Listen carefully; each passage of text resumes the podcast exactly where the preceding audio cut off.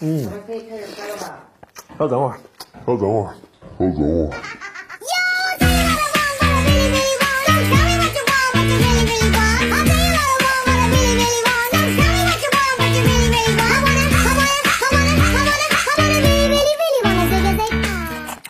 欢迎捧场，照理说事儿。咱们上一期节目讲了，为了规避美国对伊朗的经济制裁，欧盟推出了自己的 Instax 系统，这是一套绕过 SWIFT 美元结算系统的以物易物的交易系统。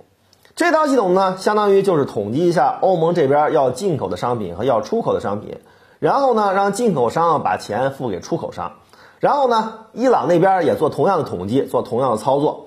这样一来，相当于钱并没有在欧盟和伊朗之间实际流动，流动的只是商品货物。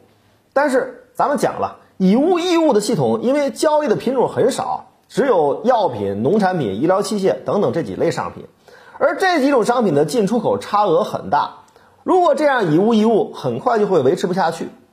很多人就提出来啊，为什么不把更多的国家邀请进来？为什么不把更多的商品纳入到这套系统中来呢？没错，如果这样做，的确可以解决进出口差额的问题，相当于在世界上重新搭建了一个绕开美元的结算交易系统。但是事情远没有那么简单。欧盟搭建这个系统的目的是为了让欧盟的企业都能躲开美国的制裁，但是美元结算系统只是美国人手里的一件武器而已。能避开这件武器，不代表美国人就不打你了。要知道，美国人手里的武器还有很多。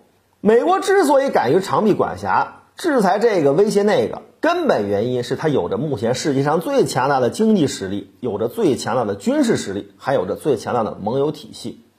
欧盟之所以系统都搭建好了，却只敢把药品、医疗器械、农产品这些人道主义相关的产品放进来，而不敢把伊朗贸易的重头戏石油天然气放进来呢？根本原因就是他不想激怒美国。这一点从美国事后的表态就能看得出来。美国驻欧盟的大使就说了，任何利用 Instax 系统进行非人道主义活动之外的交易都会受到美国的制裁。如果美国发现欧洲企业通过 Instax 系统进行人道主义之外的交易，美国就会将这些企业从美国市场、从美元结算系统中给踢出去。这样一来，你再搞什么系统也不可能躲得开啊！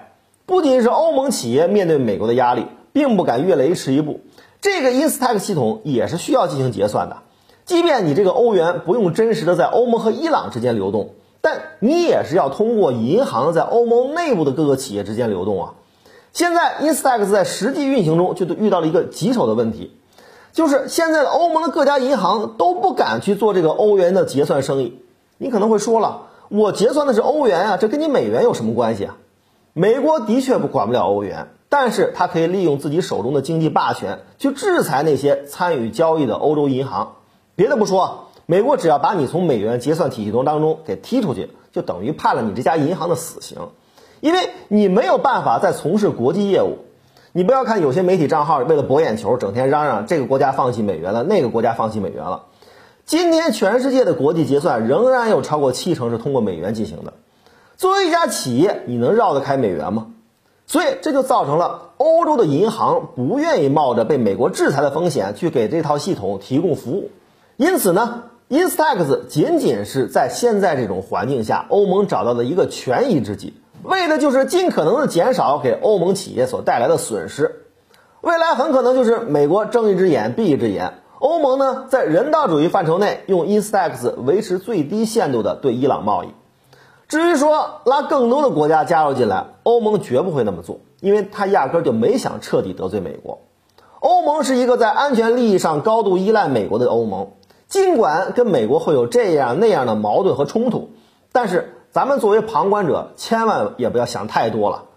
欧洲、美国之间的分歧，上个世纪就存在，一百多年来从来没断过。但是分歧和分裂是两码事儿，对此大家有个清醒的认识。